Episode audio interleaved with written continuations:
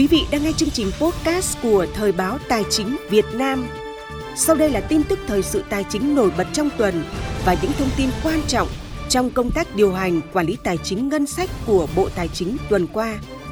Cuối bản tin, chúng tôi sẽ điểm những thông tin đáng chú ý về lĩnh vực tài chính qua góc nhìn của báo chí. Mời quý vị cùng theo dõi. Chính sách tài khóa đã giúp nước ta ổn định kinh tế vĩ mô. Bộ Tài chính tăng cường hợp tác với Ngân hàng Thế giới. Việt Nam Hà Lan cụ thể hóa hợp tác và hỗ trợ hành chính lẫn nhau trong lĩnh vực hải quan.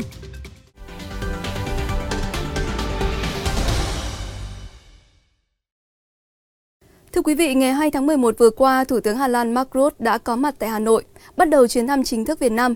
Trong khuôn khổ chuyến thăm, dưới sự chứng kiến của Thủ tướng Chính phủ Việt Nam Phạm Minh Chính và Thủ tướng Hà Lan Mark Rutte, Thứ trưởng Bộ Tài chính Võ Thành Hưng và Đại sứ Hà Lan tại Việt Nam Kees van Ba đã trao đổi thỏa thuận về việc thực hiện hiệp định giữa Việt Nam và Hà Lan về hợp tác và hỗ trợ hành chính lẫn nhau trong lĩnh vực hải quan. Ngày 9 tháng 4 năm 2019, Việt Nam và Hà Lan đã ký kết hiệp định hợp tác và hỗ trợ hành chính lẫn nhau trong lĩnh vực hải quan. Bản thỏa thuận được hai bên trao đổi ngày 2 tháng 11 vừa qua nhằm cụ thể hóa việc thực hiện hiệp định. Các nội dung cơ bản được nêu trong thỏa thuận là hợp tác hỗ trợ hành chính, chia sẻ thông tin về hoạt động và các tình huống khẩn cấp, đầu mối hoạt động điều tra nhằm ngăn chặn hoạt động buôn lậu, gian lận thương mại, trốn thuế. Được biết, để đi tới sẵn sàng ký kết thỏa thuận và trên cơ sở các thế mạnh của Hải quan Hà Lan, hai bên đã tổ chức các hoạt động trao đổi kinh nghiệm về quản lý hải quan tại cảng biển, quản lý rủi ro và xác định trọng điểm, quản lý hải quan tại sân bay. Đồng thời, hai bên cũng phối hợp chặt chẽ trong việc hỗ trợ cung cấp, xác minh thông tin, phục vụ công tác kiểm soát, chống buôn lậu, Tiếp tục chương trình kỳ họp thứ 6, tuần qua, Quốc hội đã thảo luận ở hội trường về nhiều vấn đề quan trọng. Có thể kể đến như kết quả thực hiện kế hoạch phát triển kinh tế xã hội, ngân sách nhà nước năm 2023, thực hiện kế hoạch đầu tư công trung hạn giai đoạn 2021-2025, kế hoạch tài chính quốc gia và vay trả nợ công 5 năm giai đoạn 2021-2025. Nhiều đại biểu Quốc hội đã có những nhận định tích cực về công tác điều hành chính sách tài khóa. Sáng ngày 2 tháng 11, Bộ trưởng Bộ Tài chính cũng đã giải trình về các ý kiến đại biểu nêu.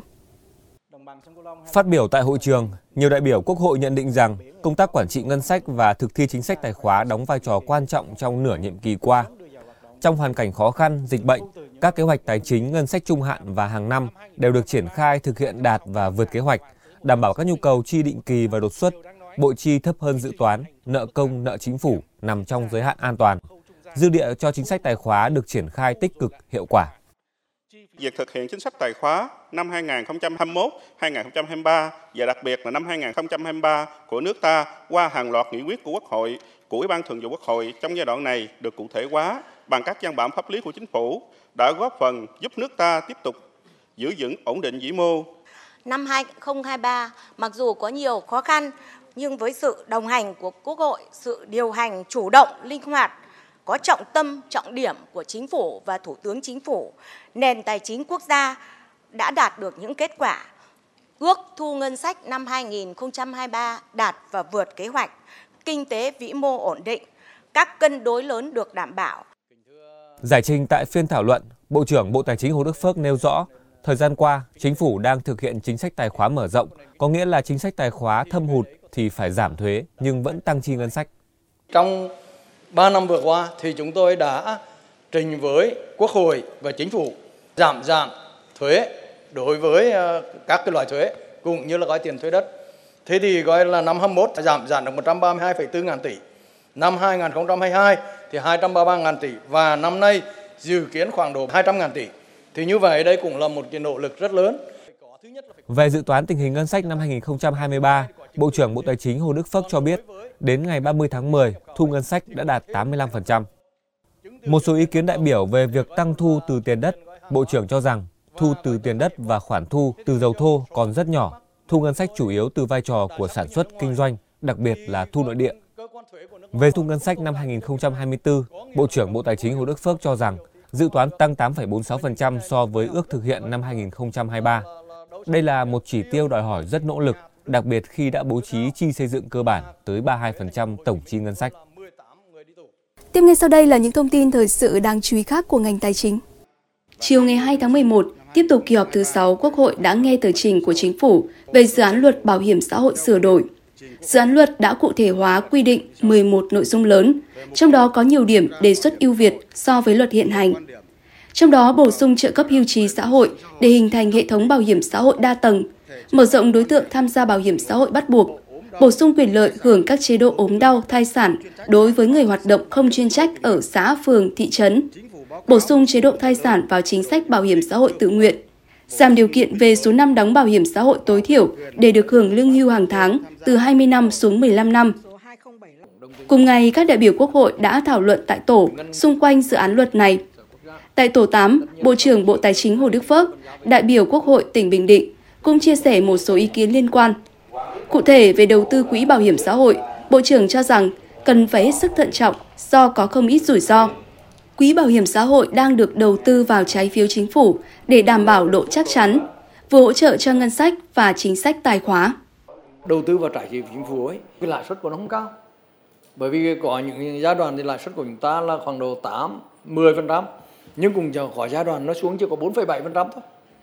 Mà ví dụ như hai năm 2022 mà năm dịch giá thì lãi suất có 2,26% thôi. Đấy ví dụ như vậy. Cho nên là gọi còn là đương nhiên là nó sẽ cũng khoảng độ 80% là đầu tư vào gói còn là trái phiếu chính phủ. Còn lại khoảng 20% ấy là gửi ở các ngân hàng thương mại.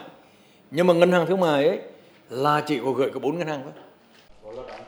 Liên quan đến quy định quản lý nhà nước về bảo hiểm xã hội, dự thảo luật đang quy định Bộ Tài chính chịu trách nhiệm thanh tra, kiểm tra, xử lý vi phạm pháp luật và giải quyết khiếu nại, tố cáo việc thực hiện quản lý tài chính về bảo hiểm xã hội bắt buộc và bảo hiểm xã hội tự nguyện. Thực hiện công tác thống kê, thông tin về bảo hiểm hưu trí bổ sung. Nhưng Bộ trưởng cho rằng quy định này là không đúng và vô lý, mà cơ quan chịu trách nhiệm cho những nhiệm vụ này phải là Bộ Lao động, Thương binh và Xã hội. Các đại biểu Quốc hội sẽ có một phiên thảo luận tại hội trường về nội dung của dự án luật này vào cuối kỳ họp.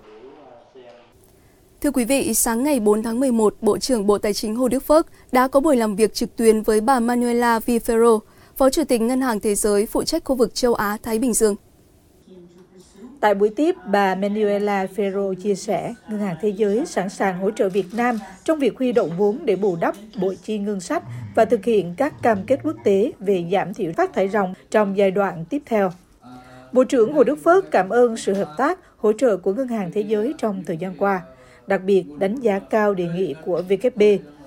Tới đây, Việt Nam vẫn cần huy động vốn từ WB và các đối tác khác để thực hiện các cam kết về chuyển đổi năng lượng công bằng hướng tới mục tiêu chuyển đổi hóa thạch sang năng lượng tái tạo, giảm phát thải ròng bằng không vào năm 2050.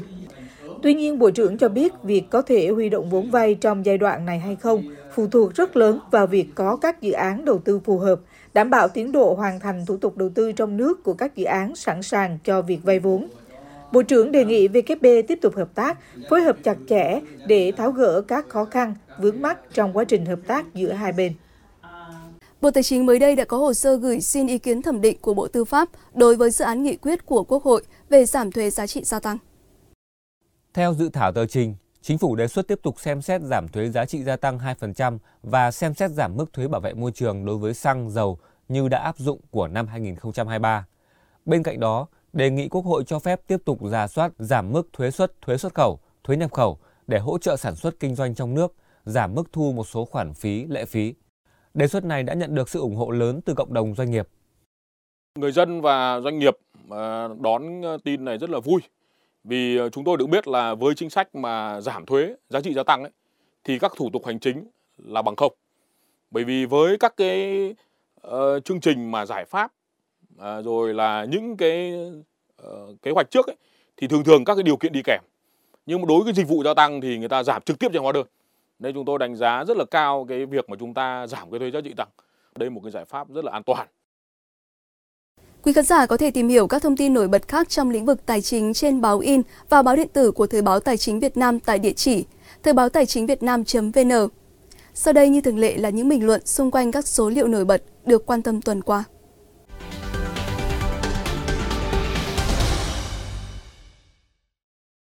Thưa quý vị, theo thống kê mới nhất, 10 tháng năm 2023, vốn đầu tư thực hiện từ nguồn ngân sách nhà nước ước đạt 479,3 nghìn tỷ đồng, bằng 65,8% kế hoạch năm và tăng 22,6% so với cùng kỳ năm trước. 10 tháng năm 2023, tổng kim ngạch xuất nhập khẩu hàng hóa đạt 557,95 tỷ đô la Mỹ, giảm 9,6% so với cùng kỳ năm 2022. Cán cân thương mại hàng hóa 10 tháng năm 2023 ước tính xuất siêu 24,61 tỷ đô la Mỹ. Theo Bộ Tài chính, tỷ lệ giải ngân vốn đầu tư công của cả nước ước 10 tháng đạt gần 57% kế hoạch Thủ tướng Chính phủ giao. Tuy nhiên hiện nay số dư tạm ứng vốn đầu tư công quá hạn tại nhiều địa phương vẫn còn khá lớn, làm giảm hiệu quả của nguồn vốn này trong phát triển kinh tế xã hội. Một con số đáng chú ý khác là tổng vốn đăng ký cấp mới điều chỉnh và góp vốn mua cổ phần, mua phần vốn góp của nhà đầu tư nước ngoài ghi nhận đến 20 tháng 10 vừa qua đã đạt hơn 25,76 tỷ đô la Mỹ, tăng 14,7% so với cùng kỳ năm ngoái. Tuần qua, kế hoạch đấu thầu trái phiếu chính phủ trong quý tư để thực hiện nhiệm vụ huy động vốn cho ngân sách trung ương năm 2023 đã được công bố. Tổng mức phát hành trái phiếu chính phủ sẽ là 130.000 tỷ đồng. Và số liệu này cũng đã kết thúc chuyên mục số liệu và bình luận tuần này. Tiếp theo ngay sau đây, mời quý vị và các bạn cùng đến với những phát ngôn ấn tượng đáng chú ý trong tuần của các nhà quản lý, nhà khoa học, chuyên gia trong nước và quốc tế, nhận định về tình hình kinh tế tài chính của Việt Nam.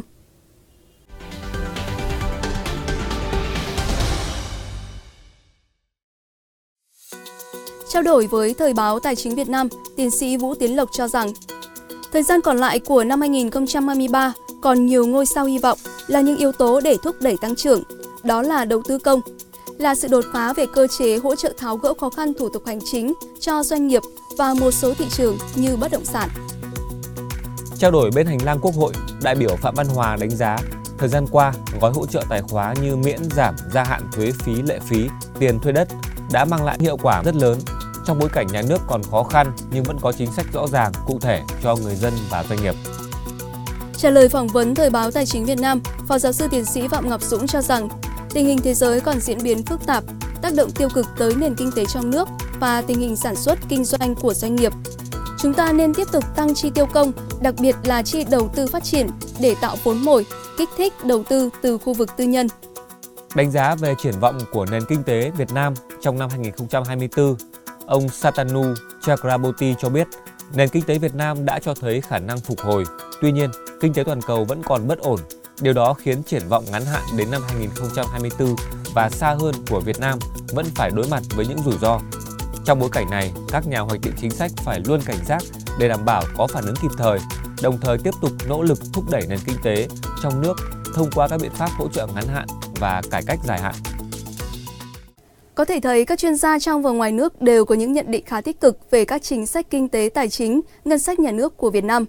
Điều này mang lại cho chúng ta những kỳ vọng về sự phục hồi và phát triển mạnh mẽ hơn trong thời gian tới. Chuyển sang phần điểm báo, mời quý vị khán giả cùng theo dõi một số thông tin được báo chí cả nước quan tâm liên quan đến công tác điều hành, quản lý tài chính ngân sách trong tuần qua.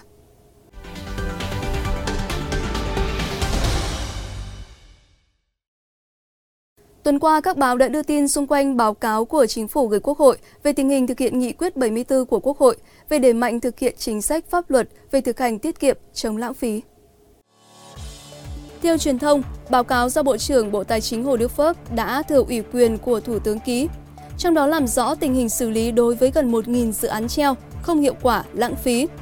Đặc biệt nhấn mạnh trong số 880 dự án công trình không đưa đất vào sử dụng hoặc chậm đưa đất vào sử dụng, có 22 dự án đã chấm dứt hoạt động, quyết định thu hồi đất 126 dự án, gia hạn tiến độ sử dụng đất 93 dự án, ra soát để thu hồi đất 25 dự án. Cũng trong tuần, các báo đồng loạt đưa tin việc Bộ Tài chính yêu cầu Ủy ban nhân dân địa phương trên cả nước kiểm tra tổng thể việc quản lý tiền công đức, tài trợ tại di tích lịch sử văn hóa. Theo các báo, thời kỳ kiểm tra là năm 2023 và báo cáo kết quả muộn nhất là ngày 31 tháng 3 năm 2024. Việc kiểm tra nhằm tổng hợp đánh giá công tác quản lý tiền công đức, tài trợ tại các di tích lịch sử văn hóa. Thông qua đó, cơ quan chức năng hỗ trợ tổ chức cá nhân là chủ sở hữu hoặc được giao quản lý, sử dụng di tích, tự quản lý tiền công đức, tài trợ theo hướng minh bạch rõ ràng để tạo niềm tin và đem lại lợi ích chung cho cộng đồng. Đầu tuần qua, Liên Bộ Công Thương Tài chính vừa thông báo thay đổi giá bán lẻ xăng dầu Nội dung này được dư luận hết sức quan tâm. Cụ thể, các báo đưa tin giá xăng E5 RON92 tăng lên mức 22.614 đồng một lít sau khi tăng thêm 249 đồng một lít. Xăng RON 953 lên mức 23.929 đồng một lít sau khi tăng 416 đồng một lít so với giá bán lẻ hiện hành. Dầu diesel 0.05S giảm 549 đồng một lít, dầu hỏa giảm 448 đồng một lít, dầu ma rút 180 CST 3.5S giảm 373 đồng 1 kg. Thông tin về giá xăng dầu đã khép lại bản tin tài chính số 1 tháng 11 năm 2023 của Thời báo Tài chính Việt Nam. Cảm ơn quý vị và các bạn đã quan tâm theo dõi. Kính chào tạm biệt và hẹn gặp lại.